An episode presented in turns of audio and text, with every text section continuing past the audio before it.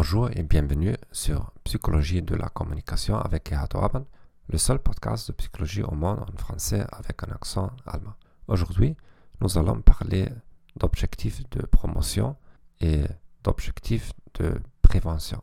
Comme le sujet de la semaine dernière, ce sujet est pertinent si vous souhaitez développer une discipline pour améliorer votre communication. Les gens diffèrent dans leur concentration tout en poursuivant des objectifs. Dans certaines situations, ils se concentrent sur la promotion, sur le gain. Cela les rend sensibles à la présence ou à l'absence de résultats positifs. Ils utilisent le rapprochement comme moyen stratégique. Ils s'inquiètent des erreurs d'omission, c'est-à-dire qu'ils s'assurent de ne perdre aucune occasion d'obtenir un résultat positif.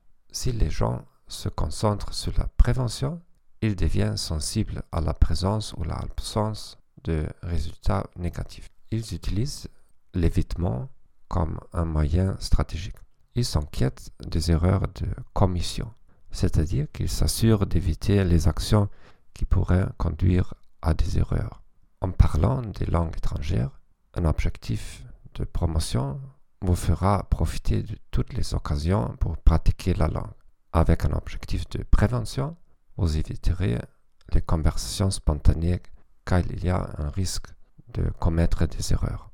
Vous ne parlerez que lorsque vous vous sentirez suffisamment préparé. Vous pouvez essayer que votre patron vous félicite ou vous pouvez essayer d'éviter les critiques. Quelles conclusions pouvons-nous tirer de la recherche? En général, un accent sur la promotion semble conduire à une productivité plus élevée. Si vous voulez motiver les gens avec une focalisation chronique dans l'une ou l'autre direction, les gens seront comparativement plus productifs si les incitations correspondent à leur focalisation.